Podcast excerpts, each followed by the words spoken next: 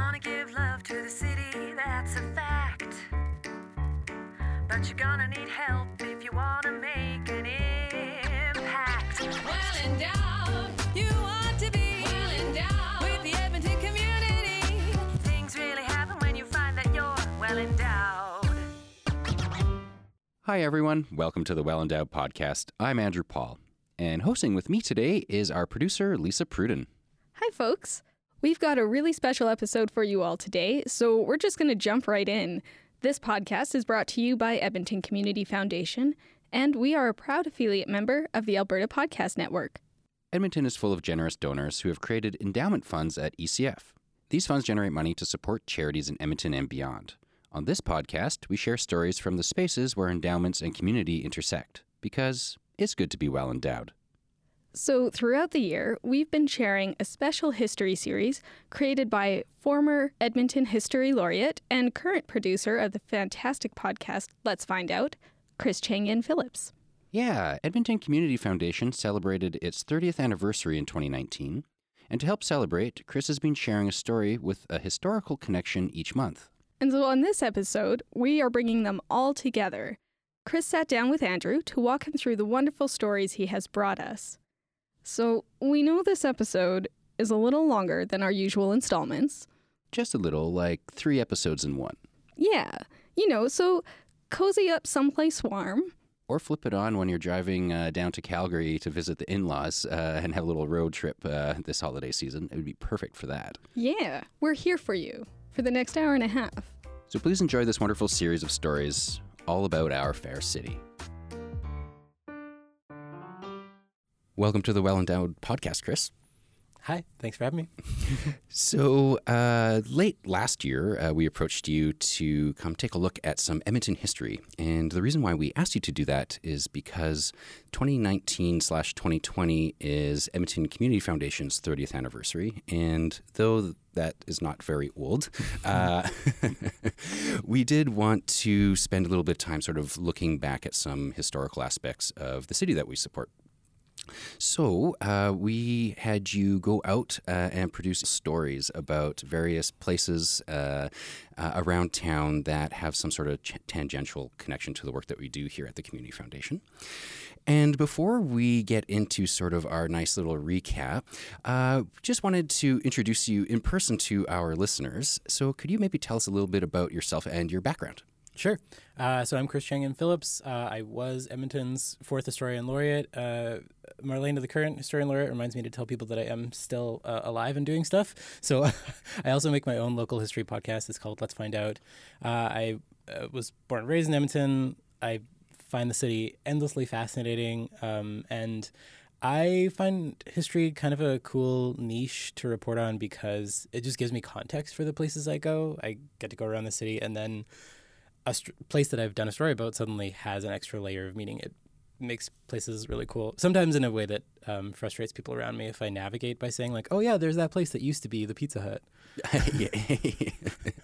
I can imagine that's sort of like a hard habit to break, but should you really break it? I don't know. That's uh, that's kind of fun to be wandering around with someone that can be like, well, did you know? yeah, yeah. At this spot in nineteen fourteen. I think I'm fun to travel around with because of that. Fun facts everywhere you go. You know, that's uh, it sounds like you're pretty good company on strolling around. Uh, so the first piece that uh, we had you do was actually looking at Edmonton Community Foundation's offices. Uh, so we are located downtown on the uh, old McDougall family property. And there used to be uh, three mansions uh, as part of sort of the, the compound, along with like tennis courts, stables. Um, it looks much different today. There's back alley, apartment mm-hmm. building. Mm-hmm. um, but when we look at sort of those um, uh, the, the original blueprints of, of the property, and there used to be three of these just magnificent brick houses, uh, there's only one left today, and that is part of our offices called Hilltop House. Uh, now, the historic photos of the other mansions are just absolutely stunning, and you know, If we if they had to tear some houses down, I don't know why they didn't leave the main residence that was on the corner of uh, it was ninety-ninth and one hundred third Street, where Rigoletto's uh, is now uh, mm. stored in the bottom of an apartment building. uh, but it's often said that Edmonton has this really poor track record of preserving and maintaining its historic buildings. And Uh, I just wanted to get your take on, like, how bad is that track record, really? Oh, um, well, I think some of the most iconic, like, landscape architecture in Edmonton is the pyramids for City Hall and Metart, and those are based on a church which has now been demolished. It's not that church wasn't even that old. Um, yeah, we're pretty bad, um, but there are uh, there's a very dedicated community of people who put a lot of time and attention into making people care about what we have left. Um, it's tragic how much has been destroyed, but it's also nice to see that there are people who just throw as much love as possible at little buildings like the like the blacksmith shop in Old Strathcona that people are still trying to save. Yeah, there there are little icons, but it would be so nice to live in a city that had uh, more of a built memory of what we have been. Yeah, absolutely. Uh, so one of those preserved pieces, uh, or mostly preserved, I should say, is Hilltop House. Uh, maybe you can set up this story a little bit for us. Hilltop House is kind of a neat place to get to. Uh, it's it's kind of hidden. You have to know exactly how to get here. I feel like it's kind of like the Room of Requirement in Harry Potter because you have to walk by it three times to know how to get here. um, but once you do, uh, it's a beautiful little building with a neat story about it. And uh, I feel like it has a lot of similarities to avocados. Um, so listen to the piece and, and um, maybe I'll tell you why. Yeah.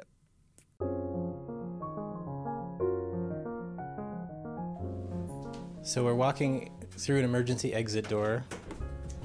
And onto what would have been the original back porch or kitchen porch. The reason I wanted to keep it is because it's got this really cool walk-in ice box. A little bit the worse for wear. Uh, there might be some, uh, I don't know, pigeon droppings or something in there, but uh, it's an old uh, walk-in ice box, and uh, outside there's a little door where the iceman would bring the blocks of ice. We just kind of shored it up a little and uh, uh, kept it here just for uh, to remind us all uh, uh, that there was a time before uh, electricity everywhere and uh, a time when uh, the Iceman was a real thing and not just a meme in a song. Hi, my name's Martin Garber Conrad. I'm the C E O of Edmonton Community Foundation, which means that uh, I work for the rest of the group here, and uh, it's quite fun most days.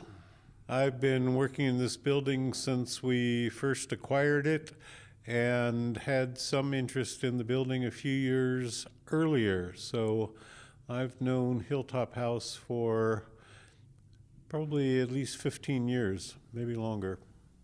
Hilltop House is the headquarters of the Edmonton Community Foundation, and it's an interesting building in a weird place. Today, you have to come down an alley to get to it, and it looks like a new building and an old fancy mansion spliced together, kind of hidden away in a typical downtown street with high-rises and businesses around the block. But this block looked very different when the building was born. Well, the story started north of us on the corner of one oh three Uh, Street and uh, one hundredth Avenue. The father of the people for whom this house was built had a large Victorian mansion on right on the corner. And their family had some interest in this whole block. Uh, so both sides of the alley um, for half a block or a block uh, south. And so father's house with, we understand, stables and tennis courts was on the corner, and then this house, which we affectionately call Hilltop House, he built that for his son in about nineteen twelve when his son was getting married. There are still, uh, the McDougall family is still very much in this town, although no longer on this block. We understand that Grandma had a frame farmhouse across the alley and that several other relatives lived in. There's still three kind of clinker brick uh, craftsman bungalows across the alley just north of us. So uh, it was not uncommon at that time for a large family to have, to be all on the same block in the same area. This area has changed a lot. The father's mansion is gone, and the tennis courts, and the stable. But this house held on. But taking care of an old house, fixing it up and expanding and renovating it, has given the Edmonton Community Foundation something that they just couldn't have in an average office tower. Well, one of the reasons I was interested in the property, aside from the fact that it was very central downtown, was that that I have a real passion for historic buildings in Edmonton and had worked on several over the years in my previous job. And so it seemed quite natural and appropriate for the foundation to be in an historic building because of the way in which we we deal with legacies. Two things have happened as a result of us being here. The first thing that happened was when we just had the house and we started meeting with prospective donors. And we'd be sitting in the dining room and they'd look around and it would remind them of their grandmother's house. And they'd start thinking about their family and talking about the family. And that proved to be an excellent setting for talking about legacy. And so our donor services people, from the minute we moved in here, allocated twice as much time for donor meetings as they did before when they were meeting with them in a faceless corporate boardroom. The, the second thing that happened when we built on is that this weird little space we call the Link. Um, this big glassed-in room we're in right yeah, now with nice yeah. modern wooden beams. So with its unusual com- combination of heavy timbers, lots of glass, and one whole wall being the outside wall of a one hundred five-year-old house. With stained glass windows. Yeah, yeah. It, this turned out to be a really fine meeting room that people enjoy. It, it really helps having that uh, beautiful historic setting surrounding us with uh, still the whispers of of a long-term Edmonton family in our space, or us in their space.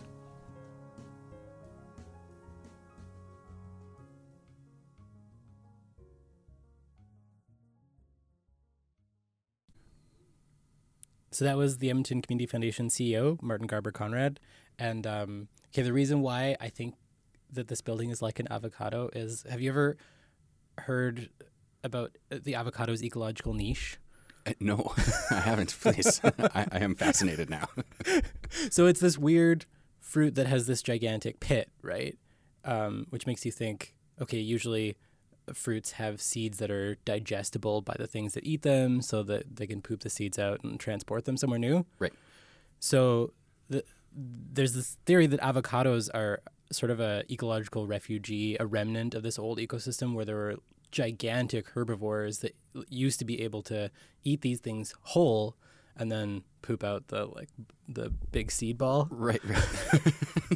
But now they're, those animals don't exist anymore, so we have this fruit that Uh, you know, had had a niche, and now uh, its new niche is us. Um, right. So I kind of feel like the Hilltop House is kind of like that. There used to be this whole ecosystem of buildings around it with the rest of the family, and now it is the one building left of that era, um, and it's sort of carved out a new niche. So our next story takes us to another building, uh, this time on the other side of the river in uh, the Whyte Avenue neighborhood. Mm-hmm. Uh, so maybe you could tell us a little bit about um, the Varscona Theater. Yeah, the Varscona Theater is one of these buildings that has been completely disassembled and reassembled, kind of, uh, like the the A G A was downtown. Um, it, it's kind of cool. The, the new building looks beautiful, uh, but the old building had challenges for a really long time, um, and I was curious sort of what pushes an organization over the edge to finally pull the trigger. and, right, so this is for the big reno for the new Varscona Theater. Uh, yes. Yeah. Um, so uh, Stuart Lemoyne was kind enough to talk to me about it. He's a local playwright who does a ton of work at the Varscona, and uh, yeah, he he helped me understand what, what, what pushed them over the edge. The beginning of my career, which is nineteen eighty-two, when the Fringe started, the, the first time I went and got groceries for the show was the first time I'd ever been given a plastic bag at Safeway. And then, you know, it was like thirty years later, and plastic bags are kind of being phased out. So if I, and if they're gone within another few years, I feel like my, my career will have spanned the era of the plastic bag in grocery stores. Hi, it's Stuart Lemoyne. I uh, am with Teatro La Quindicina, one of the resident companies uh, at the Varscona Theater, and I'm also uh, one of the five people that uh, manage the building, and I, and I'm on the board, and I'm just always here. And here we are in the dressing room. Yes, that's right. Yeah, I don't spend much time in the dressing room. Well, thank you for bringing me backstage. Well, when we came here, which was uh, about nineteen ninety-four, I guess, uh, it had been operating as a theater for about ten, eleven years. As the years went by, uh, Shadow and Teatro kind of took over running the building, but it, it's, it was converted from a fire hall, which it had been for about thirty years prior. So it was always a building that had been kind of uh, loosely adapted, and, and certain things were not meant to be what they were being used as. So uh, it was it was always a little rough and tumble. Okay, so building not designed as a theater, um, not maybe in the best of shape. Yes, there was a, a rather primitive water heater that would constantly, uh, the pilot light was always going out, and then we would just have nothing but cold water and be trying to do dishes and whatever. And uh, and so somebody would have to go down and relight it. And uh, this was, we'll feel like this was one of the catalysts for somebody standing up and saying, we just need a whole new building, was when Sherry Somerville went down to relight the pilot light and uh, set her hair on fire because she had to lie on the floor in order to do it. And so, you know, a glamorous uh, lady of song who was aflame. She was okay. She was okay, just a little shaken and just kind of uh, not sure how long, how many times she wanted to repeat that experience. Has she ever been reviewed as incandescent? Yeah, maybe that day, yes, yeah.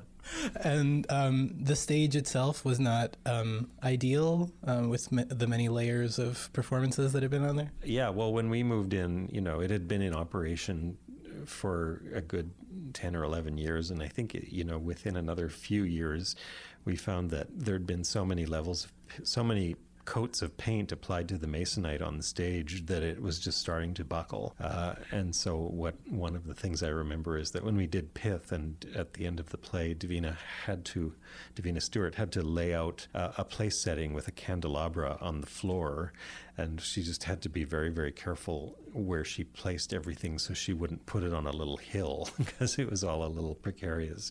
There was a good flat area, but it was a little to the left of what would have been ideal because you can't put a Put a don't put a candelabra on a, a an uneven surface. um, and the new space is beautiful. This mix of like wood beams and brick, it, it's it's got a nice feeling to it. Yeah, and the great thing about it is that it's actually built on the bones of the old theater, and so there are backstage. There are a lot of familiar corners. The stairwells to the basement are the same stairwells that were in the old building, and so that feels great. The rest, dressing rooms are in the same places. Um, you know, and uh, you can see little echoes of brickwork and kind of know this is where I used to stand in, except I was in a different hallway then, or that kind of thing. Uh, but it's great to have, you know, a kitchen downstairs that has a dishwasher and is fully operational as opposed to one that was sort of doubling as prop storage. And, you know, wow. It was right backstage. So you'd come off and somebody would be trying to do the dishes, but somebody else would be trying to change their clothes. Wet props at all? Mm, oh, sometimes. Yeah.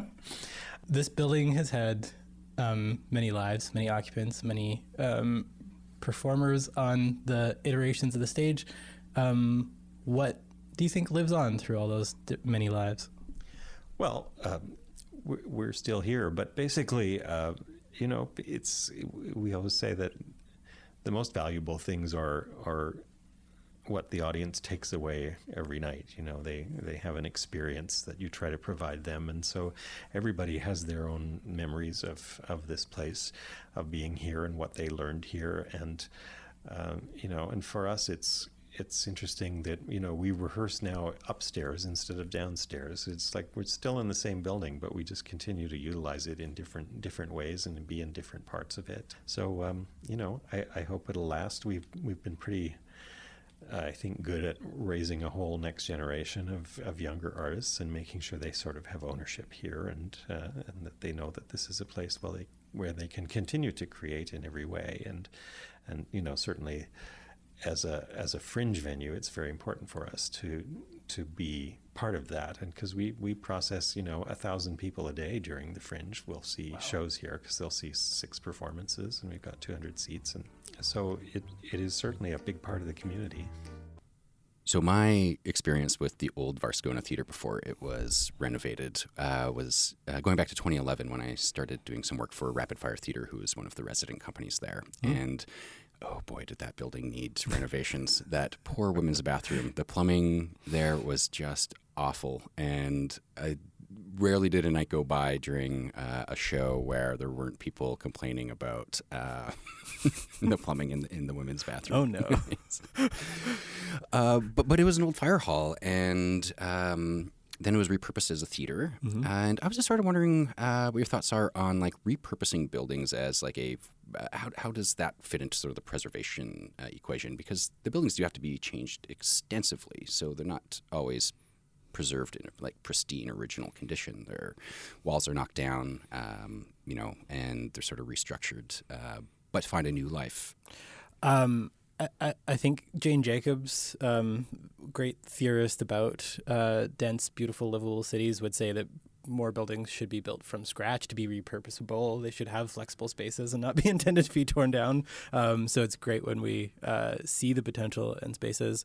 Um, I think there's value from continuity of memory. Like, it's so cool that actors can go into the new Varscona and still see familiar angles and bones from the old thing.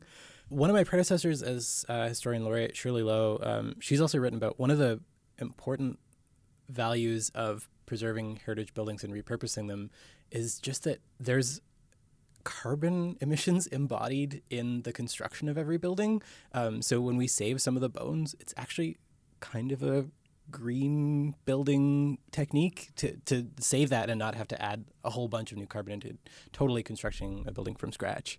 Right, right. So in April, uh, you went and visited McLuhan House. Uh, maybe you can tell us a little bit about who Marshall McLuhan was. Yeah, um, he was a kid when he lived here in Edmonton, but he grew up to hugely influence the way uh, we think about communication even today. I took this as an opportunity to get a little bit more familiar with Marshall McLuhan's work. Uh, it's a really cool house. It doesn't look like a museum from the outside. It just looks like kind of another house in the Highlands, but uh, contains some really cool stuff about an important theorist about the way we talk to each other. It's really cute when someone comes from Colombia or uh, Bulgaria or wherever, like visiting a university here, knocks on the door and says, "Hi, I teach McLuhan. Can I come in?" Low intensity ground to cover today, and one way of getting into it. Hi, my name is Chelsea Bose, and I'm the manager of McLuhan House. Uh, McLuhan House is a community space for interpreting and honoring the legacy of Marshall McLuhan, who you may know as a communication theorist, or you may just know some of the things he said, like the medium is the message. That's Marshall McLuhan. Yeah. There's one about the mother who was trying to get her son to go to school. I've heard about this place called as a, a mini museum, but it doesn't... Um, It doesn't feel like an artifact-focused space. Right. Yeah, we um, we have an artist, a studio residency program, and a speaker series, and a book club, and we've had speakers come and talk about the telegraph, uh, radio, social media. Spider Mabel is coming up. Spider Mabel.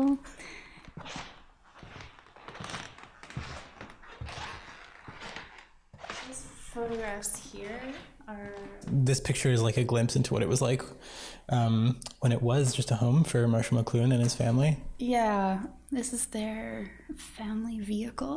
He was born in nineteen eleven, so it would be very early. I think he's sitting in the back seat with his uncle and aunt. A baby with a, like a big sun hat on in an old-timey car with an open top that kind of almost looks like a horse and carriage. Like that's the style exactly. of car. Yeah. Oh, it's got those little um, kerosene lamps. Yeah. yeah. And her outfit. I love that she's driving. This is his mother, Elsie McLuhan. Uh, they moved here in nineteen eleven to uh, get out of the farm life, I guess. They wanted um, to make a name for themselves in the city. Um, Elsie was a teacher, and Herb was a real estate dealer. Right before real estate uh, kind of went belly up, uh, they moved here. They beat me, they laugh at me, they throw things at me. You just give me two reasons why I should go to school again. She said, well, son, the first reason is you're forty-three years old. The second reason is you're the principal.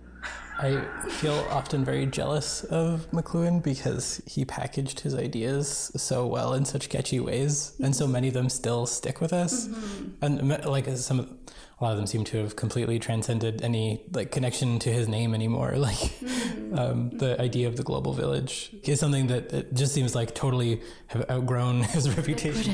Yeah, I know. Uh, sometimes. I'll find it and I'll say, see, like no reference to McLuhan at all. It's like, interesting. Um, but I'm sure he borrowed it from someone else as well. Like he was a very collaborative worker, so. We're looking at a shelf of his books uh, above the fireplace in the living room here, or dining room, or what is this room? Parlor? Parlor? Maybe.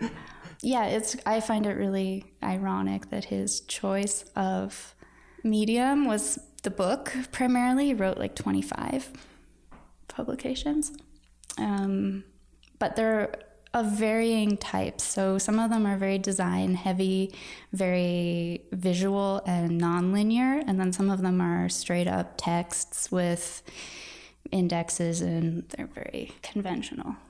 Is it surprising to you that he picked this instead of like doing a nightly T V show?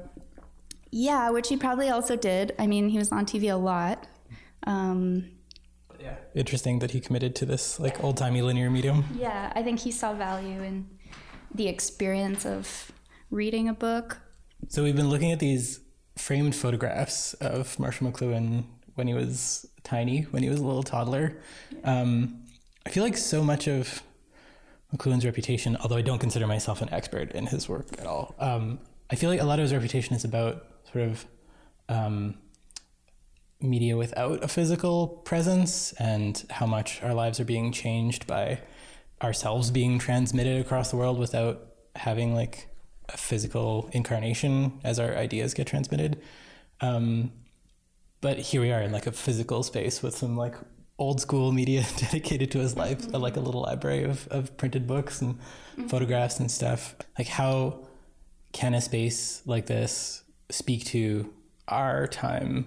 How is, it, how is this place not an anachronism? Mm-hmm. I, do, I think it's a bit of a paradox. Uh, something I read early on, because I didn't know anything about McLuhan when I started working here three and a half years ago. Hmm. I came across um, his seminars in in Toronto, um, I think called the Monday Night Seminars.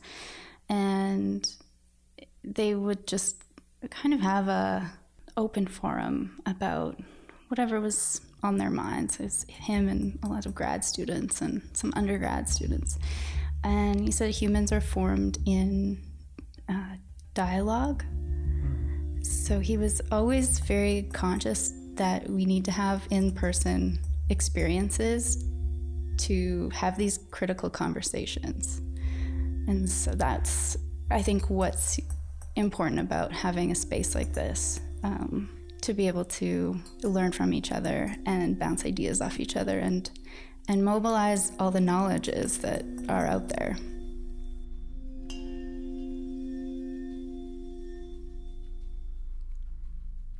That was Chelsea Bose, who at the time was manager at McLuhan House, uh, and I really appreciate that she took the time to show me around.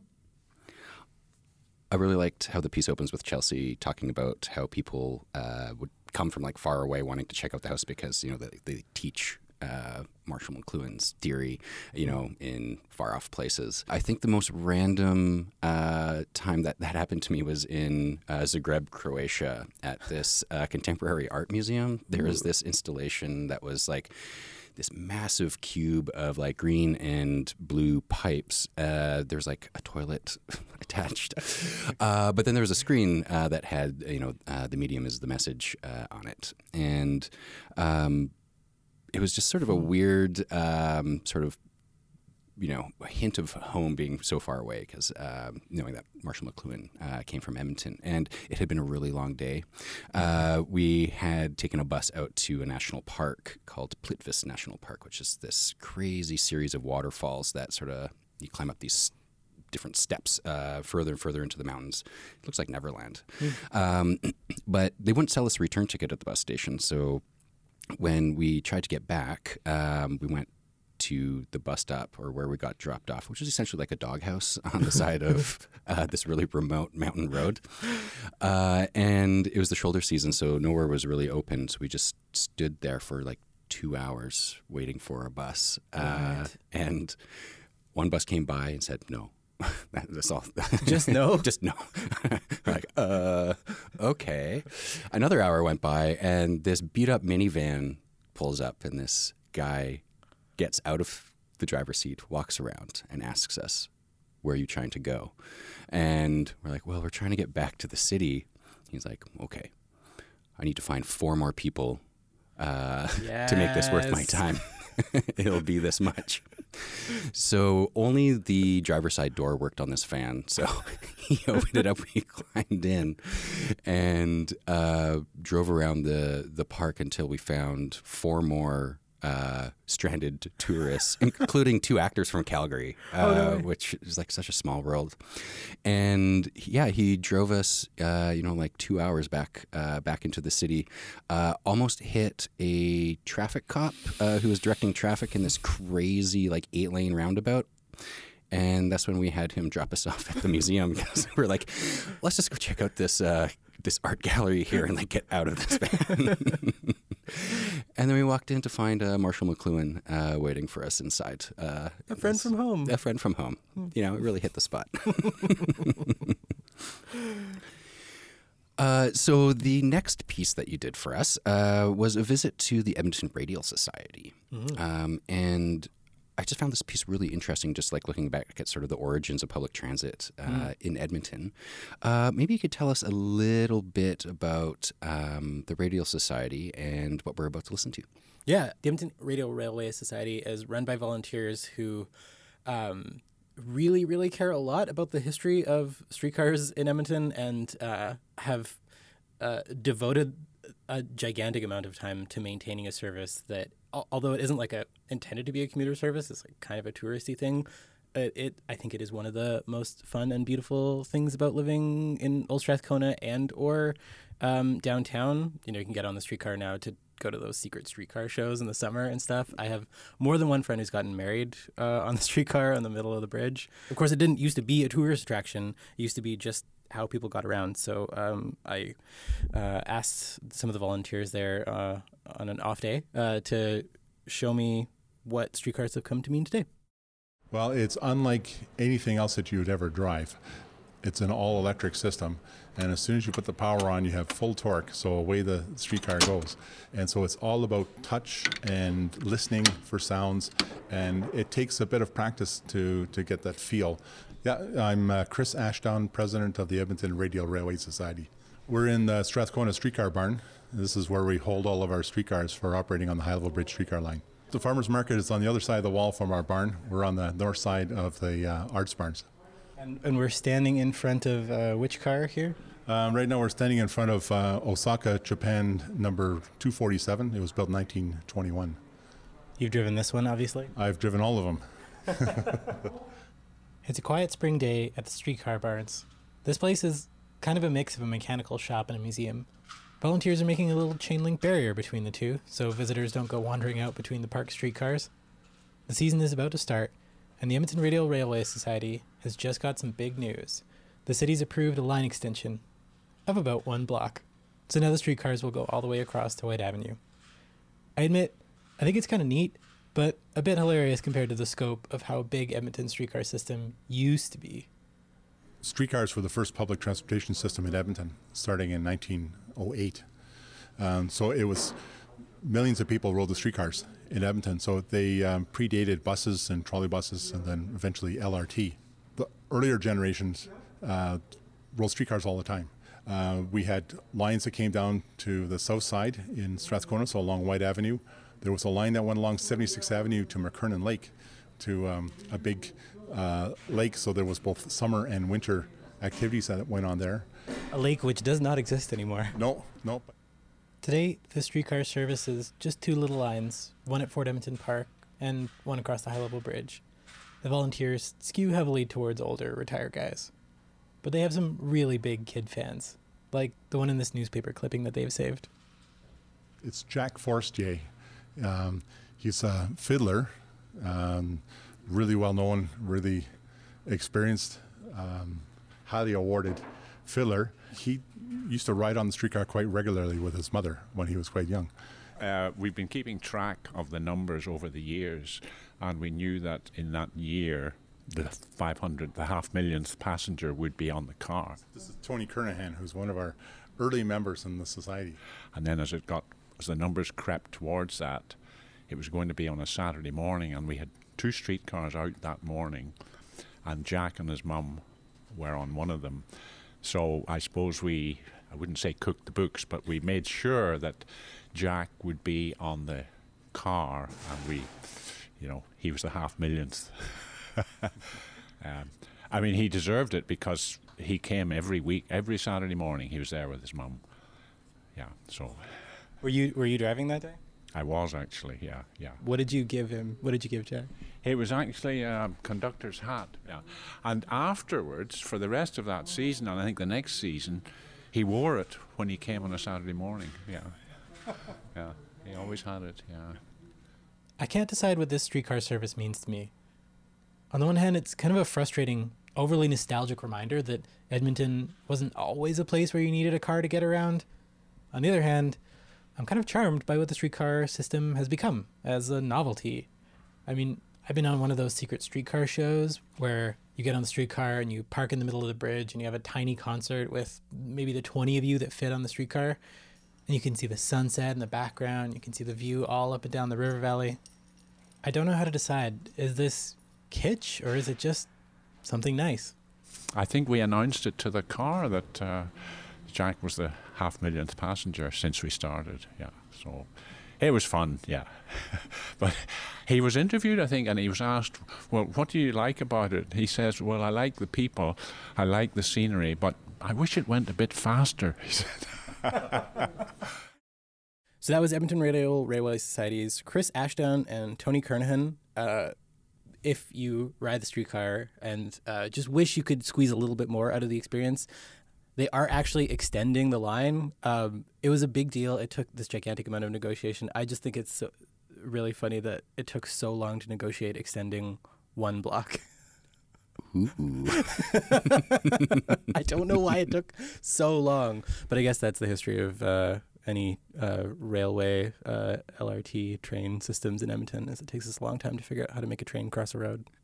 So, though we won't uh, have high-speed rail to Calgary anytime soon, mm. we did send you chasing a story in Calgary uh, in June. Mm-hmm. Uh, and initially we were looking at um, uh, sort of doing a little piece on Lougheed House mm-hmm. uh, down there. But um, you came back to us with a little bit of a different idea that still involved Lougheed. Uh, this is Senator James Lougheed uh, in this case. Grandpa of Premier Lougheed. Yes, yes. Uh, so maybe you can set up this piece and who Charles Daniels is, was. Yeah, thank you for indulging me in what in this tangent that I wanted to go down, because when I when I heard that you want to do a story connected to Senator Lougheed, I thought, oh my God, the most interesting thing that ever happened in his life that I know of was this incident at uh, Calgary's Grand Theater um, that we do do not talk enough about in Alberta, but really should be one of our, we should think of it as one of our Rosa Parks moments as a country. Um, it's about a guy who stood up to injustice there a century ago. His name isn't on that building or any other building yet, uh, but he helped change our cultural landscape for all Albertans. And um, author Cheryl Foggo generously helped me uh, learn about this. Hi, I'm Cheryl Foggo. I'm an author and community historian, and I write a lot about people of African descent who are a part of the Alberta, well, particularly the Western Canadian um, mosaic. And I'm a descendant of pioneers who arrived in the area in nineteen ten. So I also write a lot about that specific community. Oh boy, it was so long ago that I first ran across the Charles Daniels story that I, I'm actually not sure when or why it was. I was just in the process of discovering that we weren't the first Black people here. I knew that there were, were a few individuals, of course. I had heard about John Ware. But at that point, I was discovering that people like Charles Daniels had been here for a while, and that my ancestors came into a small but already establishing community of people of African descent in Western Canada. What do we know about Charles Daniels' life before he walked into the Sherman Grand Theater that night? He had already been involved with a group of people who did work on behalf of the African descended community who lived in Calgary, because his name popped up in connection with other events, and particularly with a group called the Colored People's Protective Association. So he was uh, he was not a person who just decided on a whim that day to stand up to the situation he encountered. He had a history of doing that prior to that particular day. But it's interesting how deeply buried the histories of people of African descent can be. We don't even know for sure if his name was Charles Daniel or Charles Daniels. Most of what I know about the specifics of what happened come from the transcripts, the, the pre-trial questioning documents that Bashir uncovered at the um, at the archives up there in Edmonton. Bashir Muhammad. Bashir Muhammad, that's right. It was uh, it was a very interesting situation. He had bought a ticket to see a show, I think it was King Lear, at the Grand, a live show. This is back in nineteen fourteen. And he had sent the son of a neighbor to the theater to pick up the tickets. So he himself had not purchased them in person. And when he got to the theater, he and his friend, who was going to see the show with him, were told that they could um, get their ticket refunded, or they could go upstairs and um, sit where the Black people sat, or they could get the ticket refunded and then pay a lower price for the upstairs ticket, I believe. Um, anyway, he refused all of that and said, no, I want to sit in the seat that I purchased. And he then, you know, they kind of danced around the issue, and he confronted them about why they were refusing him admission. And they, there a fuss was made, and um, he was finally asked to leave. And he went home and decided that he wasn't going to just leave it at that. He was going to challenge them on that. Hmm. So this theater was owned by a, a fairly prominent senator at the time, Senator James Lougheed, and, and Charles Daniels ended up suing the theater for discrimination, and he, he sued them for one thousand dollars in damages. Is that right? That's what he wanted to do. And the, it would appear from what we know now that the case actually never went to trial. There's a little bit of a cliffhanger about what actually happened ultimately, but that was what he asked for in the court, yes. Interesting. So um, it didn't go to trial. What ended up happening with the damages that he requested? We're still in the process of investigating. All I can say is that the story that I believed to be true is not necessarily true. So that narrative went that he sued for one thousand dollars in damages and won by default because nobody from the firm of Lougheed and Bennett showed up at the court date. That may not be true. I hope to find out more about this. It's a much more, uh, it's a much richer story than what we've known about it in the past. And he was incredibly, he was an incredibly strong person to be willing to go up against a man who was not only a senator, but also a lawyer. And because James Lougheed owned the theater, but wasn't involved in the running of the theater. In fact, he, I believe, even said he didn't own the theater per se. He owned the building. He ultimately, it would appear, had his name removed from the lawsuit for that reason. Wow, I am so intrigued to see how your research pans out. This is this is very exciting that, that you're in a discovery phase. Yeah, I'm working on a, uh, a short film about the story with Spotlight Productions, and I'm having a really great time sort of trying to create a picture of what his life was like and who his associates were, and finding more detail about this specific case. I hope people are inspired by his example and are enlightened about Black people's lives in, in Calgary, going back a long time. Uh, so that was author and playwright Cheryl Foggo. Uh, I reached her in Amsterdam uh, talking about Charles Daniels and what he did at the Grand Theater in Calgary. She, I believe, is still in the process of editing a documentary about him. Um, I'm really looking forward to seeing what she comes up with. So our next story that we had you do uh, is looking at a building that used to be in one place in the city, mm. uh, but now is in a different place in the city.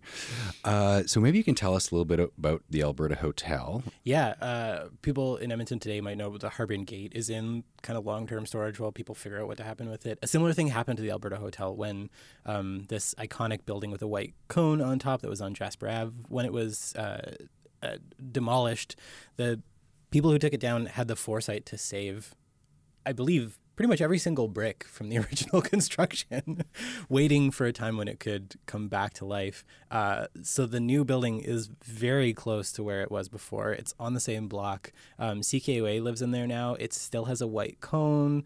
It's so cool to know that this like body was taken apart into its constituent pieces and then reassembled into a new place. Um, Uh, and it really was a hotel back in the day, um, you know, one of these places where people uh, came to stay and also had kind of a social life. Um, and I wanted to get a little flavor of what life was like at the hotel. Um, some folks at Provincial Archives helped me dig out uh, the story of just one night at the hotel that I think really captured um, what life was like then. On a night when a group of traveling salesmen gathered to show their appreciation for the guy who worked at the front desk.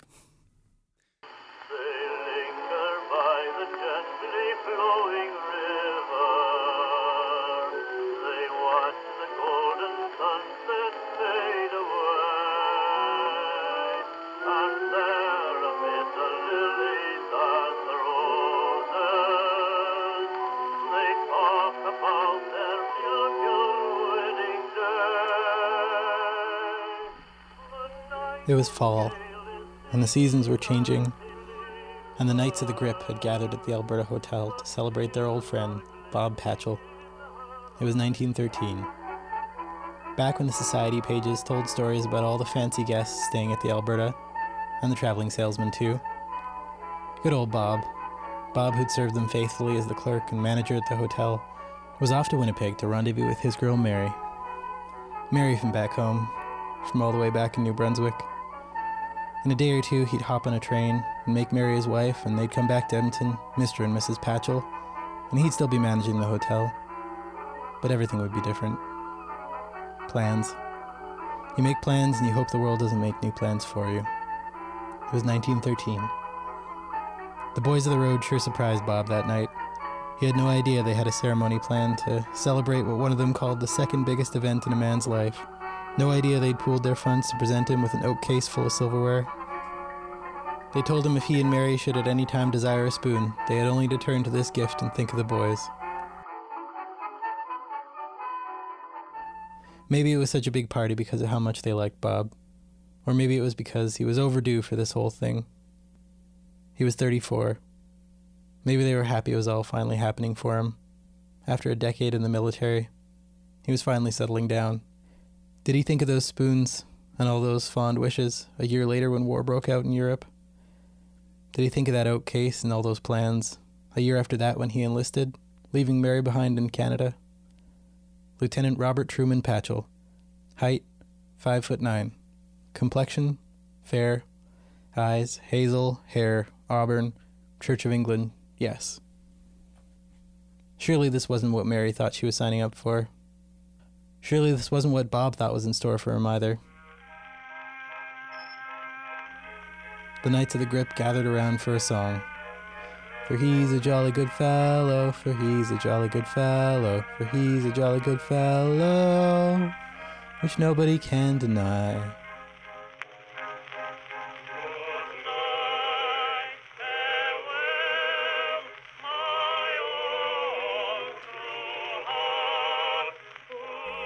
In a year or two, it'd all go to hell. In the decades to come, this hotel that had brought them all together would close down. It'd all be packed up, brick by brick and stone by stone, and tucked away until it was ready to become a new building, full of other people's stories. And they'd put it all back together again. But tonight, Bob was surrounded by the boys, and they wished him well. He had a lump in his throat, but he squeaked out a thanks. It was nineteen thirteen, at the Alberta Hotel.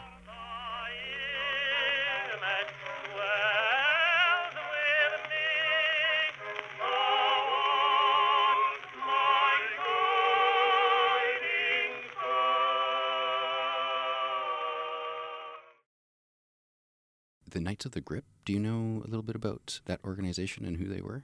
Yeah, so my understanding is they were called the Knights of the Grip because they gripped suitcases.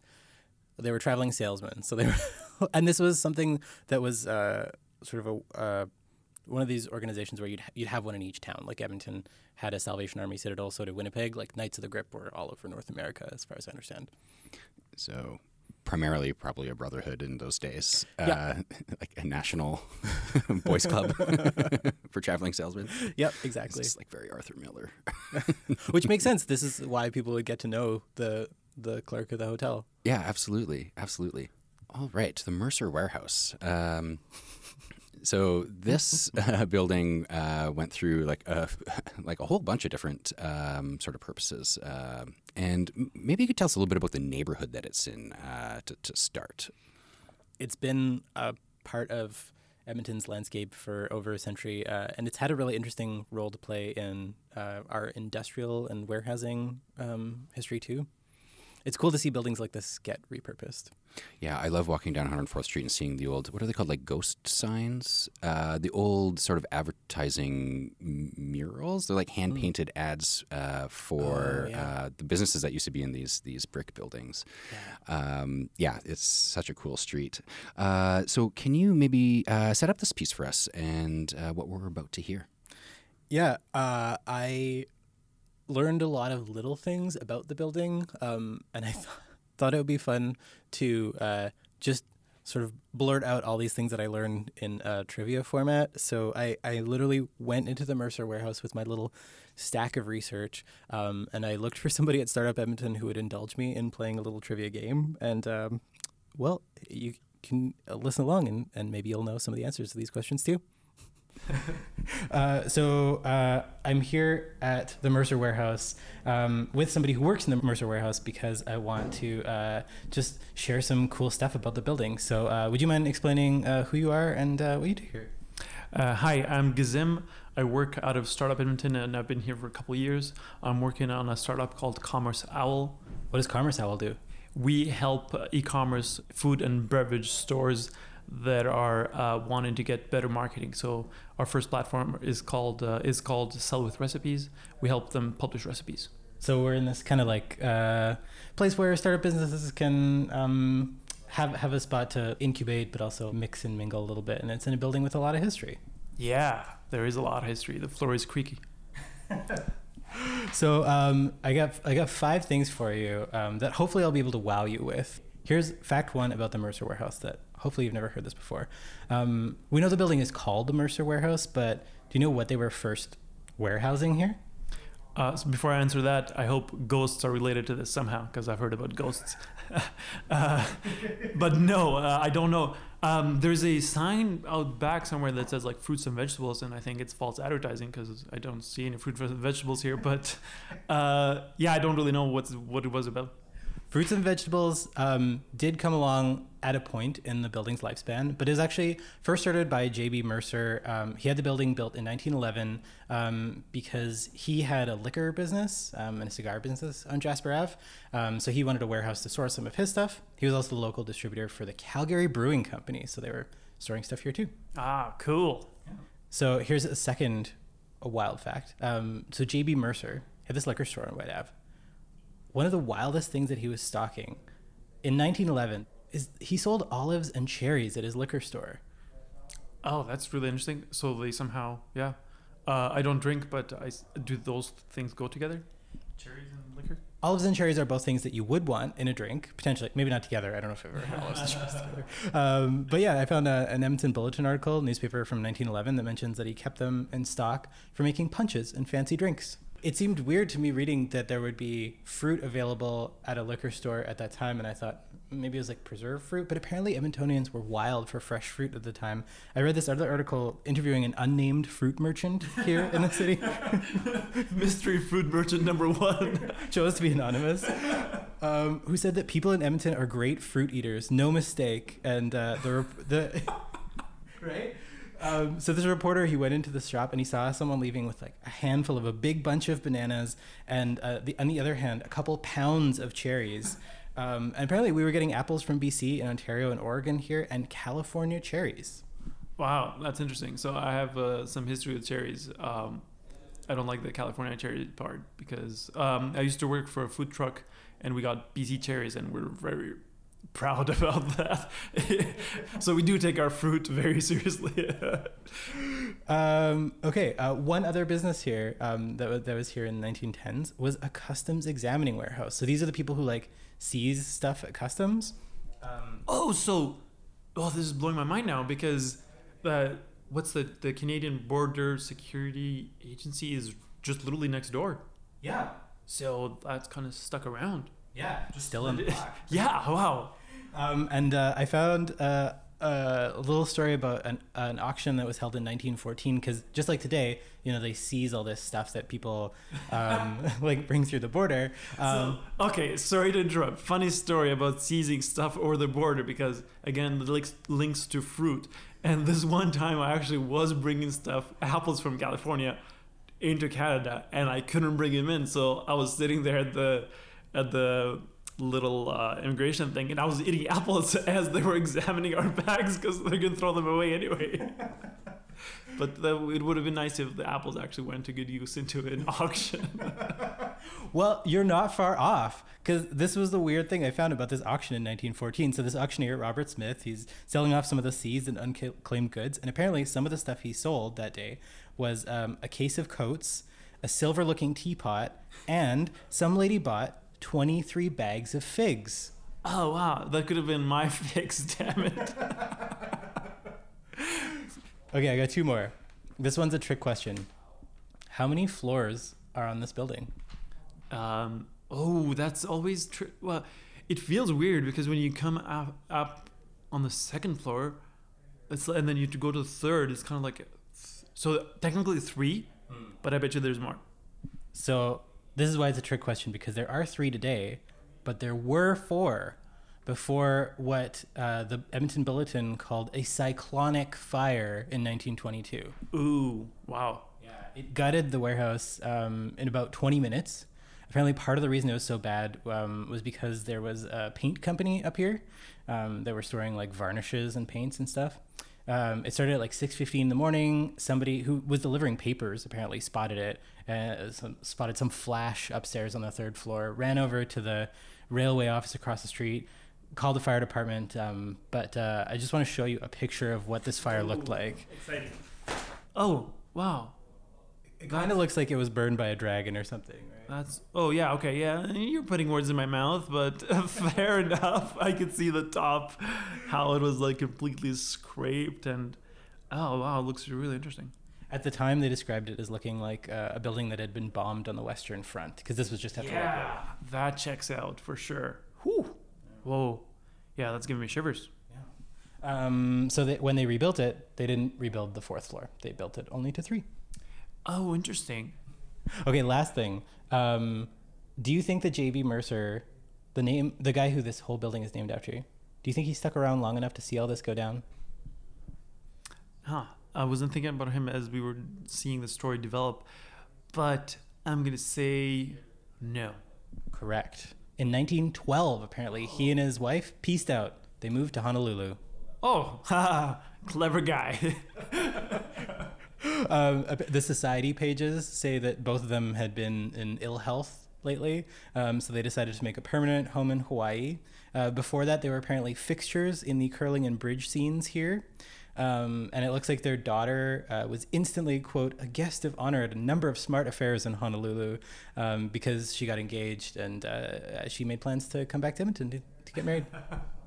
Okay, that's pretty good trivia. I like that. Yeah, I didn't I didn't see that coming. That was, that was a little Mercer Warehouse trivia for you. Thanks to Gizem Hoja for being a good sport for that story. I literally just walked upstairs and was like, who wants to play a game? um, have you come across any ghost stories during uh, producing these pieces for us? Andrew, I'm I'm a bad person to talk to about ghosts because I, I, I have my head in my hands right now because I love research. There's so much fascinating that we can actually find that's documented about the city.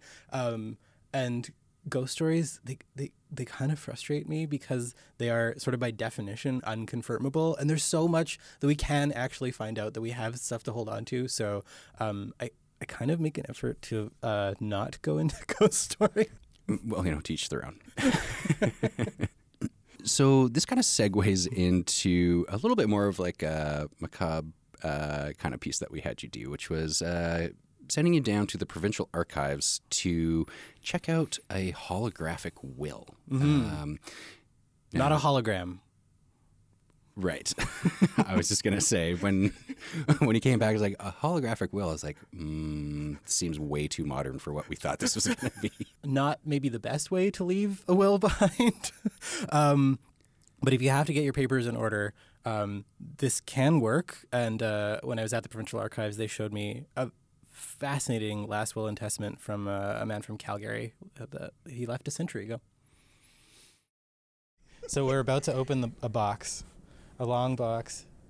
Ooh, this is... This is his will. It looks like uh, a, a square, a, a rectangle of, of wood. Yeah, it's almost like a, it's a T shape is what it is. And that was part of the problem because if you look at it, it's not your standard piece of paper that a will is typically written on. And I'm in a quiet conservation room behind the scenes at the Provincial Archives of Alberta, taking a peek at a real legal will that a soldier from Calgary wrote a century ago on a wooden drawer in a traveling chest. It ended up at the Provincial Archives because, well, it's a will, and they're the ones that keep those. My name is Allison Frake. I'm a textual records conservator at the Provincial Archives of Alberta. Or I could just say paper conservator, which is definitely not applicable in this case. What does a conservator do? Conservator. Uh, well, basically, we are primarily concerned with the physical condition of our records. And so I work with the archivists to identify pieces that are in need of more than standard rehousing and, and preventive conservation. So the man's name is Alexander Moyer, and he was a policeman in Calgary. So that was his line of work at the time that he passed away. He was a member of the tenth Battalion of the Canadian Expeditionary Force. And he uh, died on active service. We don't know exactly when he died, but they know they were able to trace that he disappeared and was never seen again after the Battle of Kitchener's Wood, which is part of uh, the Ypres. This is World War One. First World War, yes. Uh, and so that took place April twenty-second to the twenty-fourth, nineteen fifteen.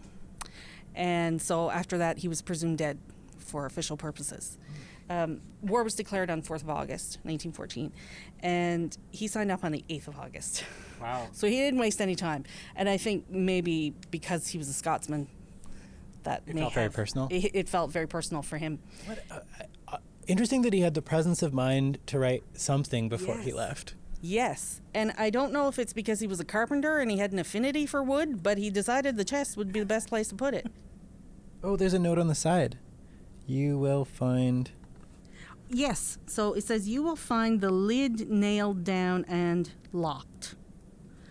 So maybe this was the outside, oh. and that was the clue to get into the... to find the will. Uh, because we don't know how it was positioned inside the chest, we don't really know. But this is all that remains of the chest. This is this is all that remains of the chest that we have. This looks like a drawer that maybe you would put like buttons or like a belt yes. in. Yeah, it looks like something uh, like an organizer kind of section for a for a chest. Is it? May I touch it? Is it yes, a, you yeah? can. Yes, okay. you can. By the center. Lift it up. Yeah, lift it up by the center because that's the strongest part. Oh, it's catching on. Yeah. Oh, sorry. There you go. Wow, it's pretty light. It is. It's very light. It's probably pine because that would have been used for the sort of carcass of the of uh, trunks and things like that. It wouldn't have been a very expensive or heavy wood because, of course, it was meant for travel too. So it, it shouldn't have been a very heavy wood. I like that you can see. What are the are these nails? Or I think those are nails. Yeah. yeah. Which makes it difficult to handle, where I'm always afraid somebody's going to gouge themselves on it. But you can see, because it's been a court record, it's got labels on it and tape on it and... and Sharpie. And Sharpie. Now, at the time that he died, they didn't know he had a will, which brings us to a point. There's no point writing a will if you're if nobody knows you have one. Right? Um, you can have a will. I think people... either don't want to write a will or they write a will and then hide it because they don't want anybody to know what's in it.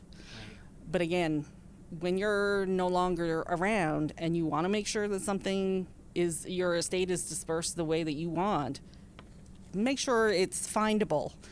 This was found two and a half years after Alex Moyer died.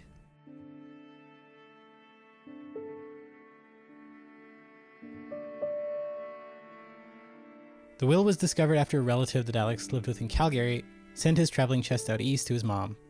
Just picture what that moment must have been like. She's going through this chest, maybe going through his belongings. A not very pleasant evening, I'm sure. And she's there with two of her daughters, so they would be Alex Moyer's half-sisters.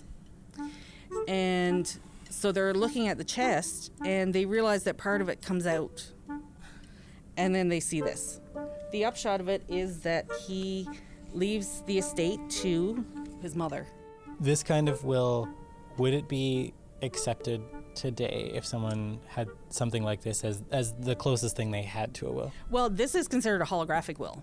Which means, Which means it, it doesn't mean it's a magical picture no, in a no, piece no. of glass. It just means that um, it's not signed or witnessed, but it's clearly written by the the person whose estate is being referred to, and it, it clearly states who it is that is supposed to uh, accept it. He actually owned two blocks of property in Calgary, and he owned property in B C. And so his final uh, estate, I think by the time all was said and done and everything was properly appraised, was over two thousand dollars.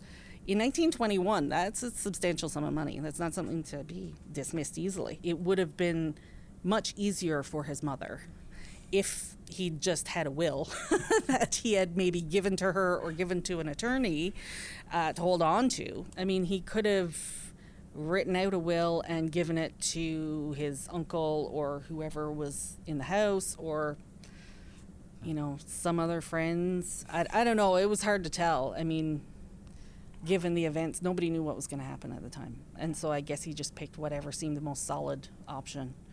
Literally solid. Literally solid. Uh, thanks to Alison Frake, a conservator at the Provincial Archives of Alberta, for telling me about the drawer will that Alex Moyer left behind. Um, yeah, that was so fascinating, uh, kind of sad, but also really cool to see his handwriting. Yeah, yeah. Uh, and also, like, I can't believe it was like found so much longer after uh, he had passed away. Um So, you know, going and getting your will properly done just so that your executor can can find it uh, is probably good and will save your family a lot of headaches. And yeah, if you're going to write it on a drawer, at least let someone know that you wrote it on a drawer and where. Going into October, uh, it was right around uh, the one-year anniversary of the legalization of cannabis in Canada. Mm-hmm. So we wanted to look a little bit into uh, prohibition and uh, how that took shape uh, in Edmonton. So where did you go to sort of uh, dig up a story um, to look at prohibition in town here?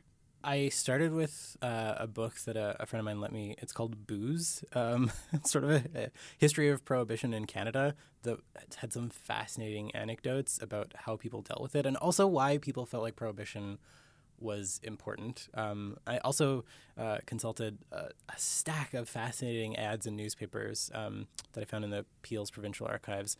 Uh, they, they sort of added up to an interesting uh, impression of how one Edmonton brewery that you can still see uh, survived prohibition. Um, so yeah, this is my best understanding of how a brewery that opened just before prohibition began, uh, how that building um, survived the prohibition era here. If you walk through the brewery district in Edmonton's Oliver neighborhood, you'll notice that the only building with character and history, the only one worth looking at that isn't temporary garbage, the only one that was clearly built to last, is the old Molson Brewery.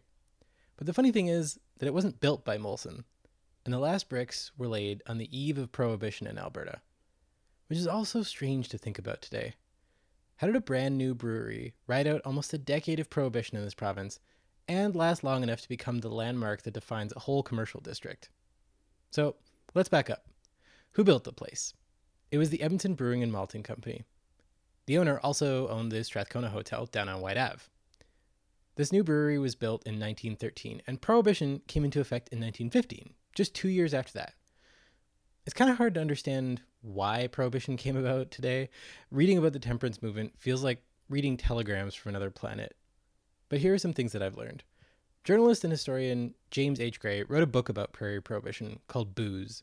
And one thing he mentions about this time that really surprised me is a lot of men would stop at the bar on their way home on payday, which is not unheard of today, but you've got to picture whole towns where most of the guys are getting paid at the same time once a month, and they're all getting paid by check.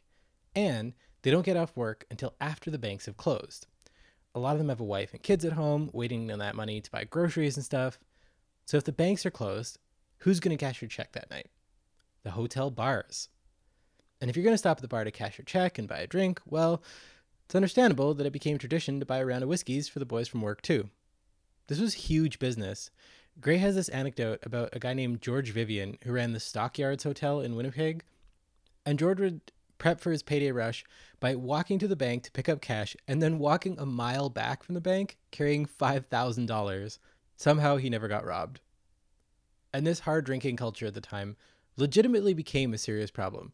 Some men really were drinking away whole paychecks.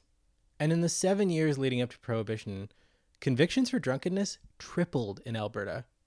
So whatever you might think of banning the bar, the temperance movement wasn't just a bunch of pious busybodies trying to stop guys from having a good time. Maybe partly that, but not all that. So, how did the Edmonton Brewing and Malting Company survive till prohibition ended in the nineteen twenties? I'd heard rumors that they sold beer for export. It wasn't unprecedented at the time for breweries in Canada to find a legal loophole to let them sell alcohol to other provinces or to the states, but I didn't find any evidence that the Edmonton Brewing and Malting Company specifically tried that.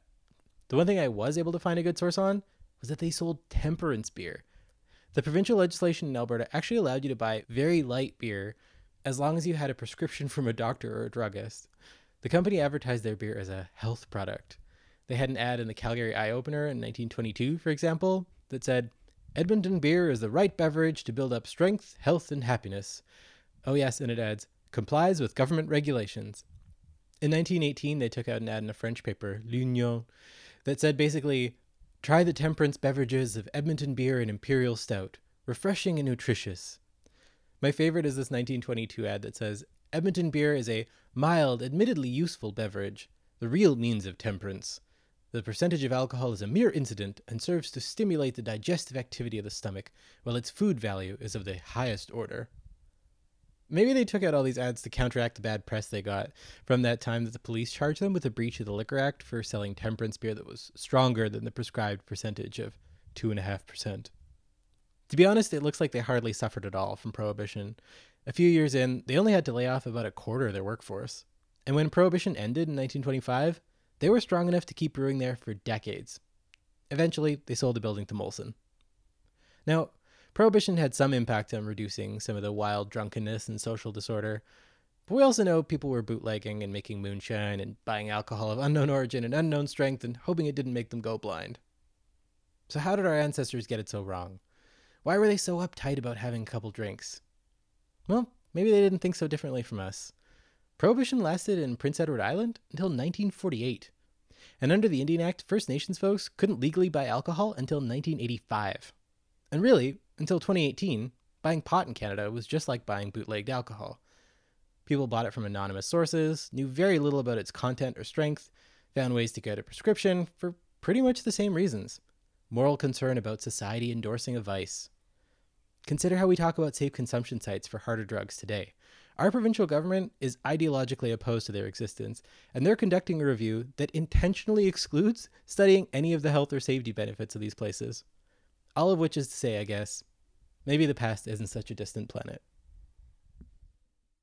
That was a glimpse into the life of the Molson Brewery, uh, aka the old brewing and malting company building. This was an impossible task. I don't know why I gave myself this task. There's no, like, book that says, oh, here's here's how the Edmonton Brewing and Malting Company survived Prohibition. There's pieces of information that I picked up from lots of different sources, but nobody had it collected in one place. It was I, it was a hilarious assignment to give myself.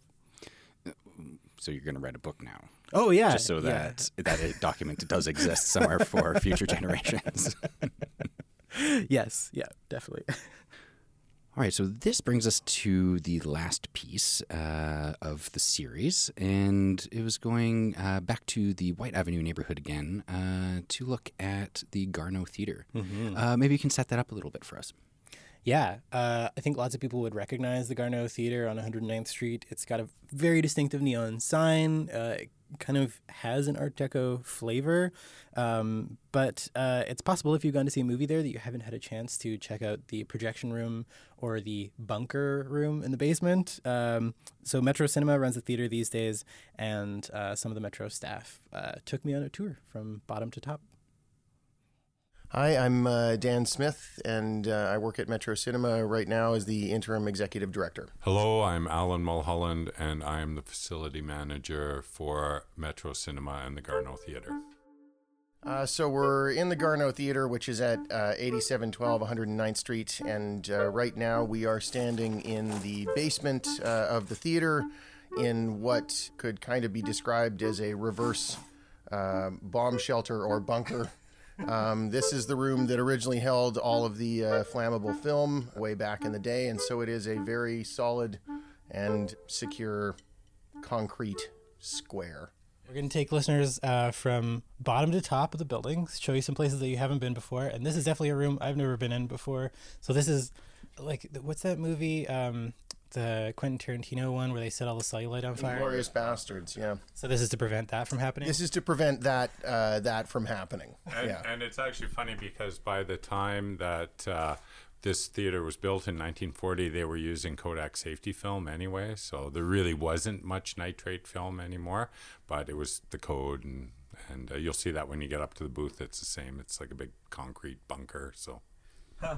What uh, do you ever still roll anything that would be highly flammable? No, they, no there's nothing like that nowadays. Actually, most of the nitrate film got used. That's why a lot of films ended up being lost, is that all the nitrate prints were used during World War Two to make bombs. So, so they rendered a lot of it down to uh, to make nitroglycerin. So, all right, let's head to the main floor.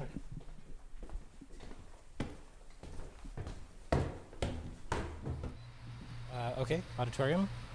Auditorium. This is the auditorium of the Garneau Theater. Curtains closed. And uh, it is actually very much as it was when it was originally designed, except, of course, the screen is much wider. Square footage-wise, how long does it take to clean up all the stuff from the Rocky Horror Picture Show? Uh, it takes a very, very long time. I think it's usually about, they finish about five or six in the morning. So, oh my God. So I would say it's probably, yeah, four, five, six hours, yeah. Depends on how busy the crowd is.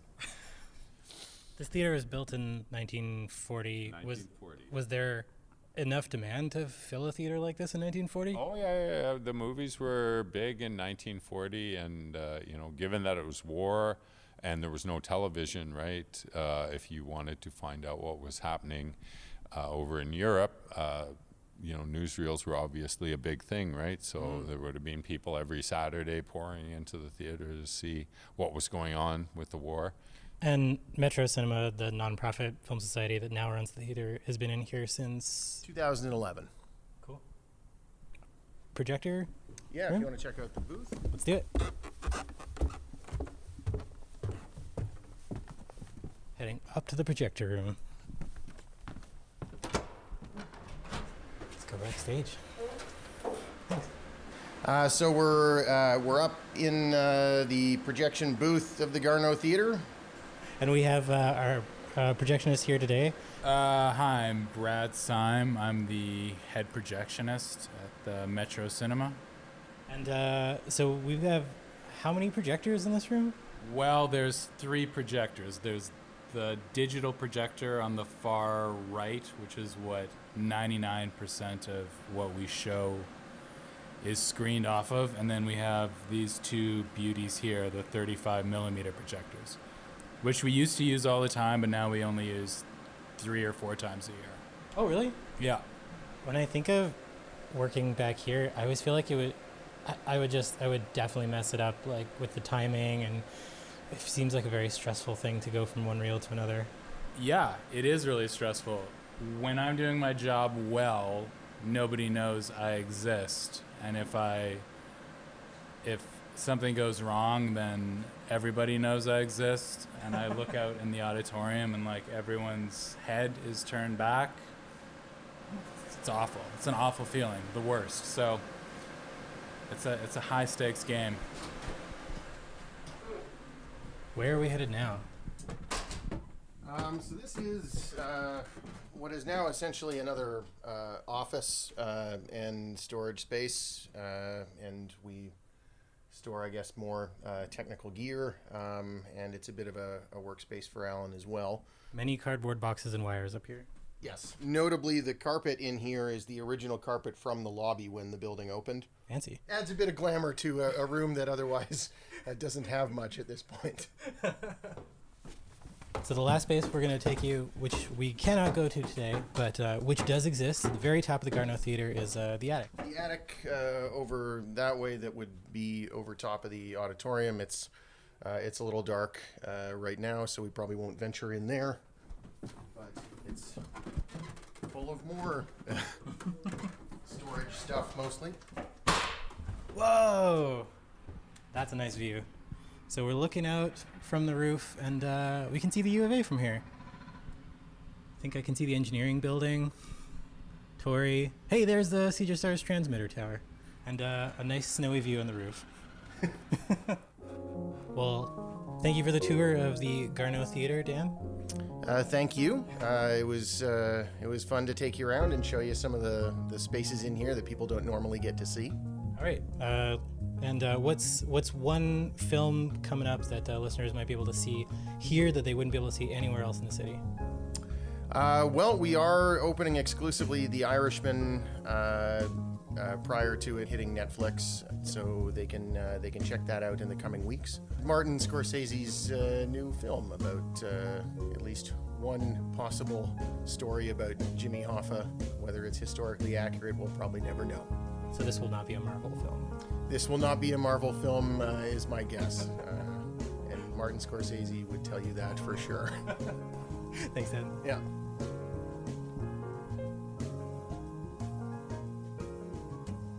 Thanks to uh, the Metro Cinema staff, Brad Syme, Dan Smith, and Alan Mulholland for giving me a behind-the-scenes tour of the Garneau Theatre. Uh, it was pretty cool to see that, and there was a ton that they told me that I could not fit in that story, too. Well, thank you so much, Chris, for uh, spending the year with us, um, helping to uh, tell these stories. Um, is there anything else that you'd like to chat about before we wrap up the episode? Thanks for giving me the opportunity to add some new layers uh, to my understanding of the city. I will uh, be an even more great slash annoying tour guide when I take people around the city now. Oh, do you know what that place used to be? I got a couple more of those, so thanks. All right, thanks a lot, Chris. Thanks so much to Chris Chang-Yen Phillips for working with us throughout the year and for all the great stories he shared with us. And thanks to all of you for tuning in and sharing your time with us. We hope you enjoyed our special year-end show. If you did, be sure to share it with your friends. And please leave us a review on Apple Podcasts. Those reviews are a big help, and we really love to hear your feedback. You can also follow the Well Endowed Podcast on Facebook, and that's where you can share your thoughts and see some pics from the show. Thanks again for hanging out with us. We've been your hosts, Lisa Pruden. And Andrew Paul. Until, Until next year. year.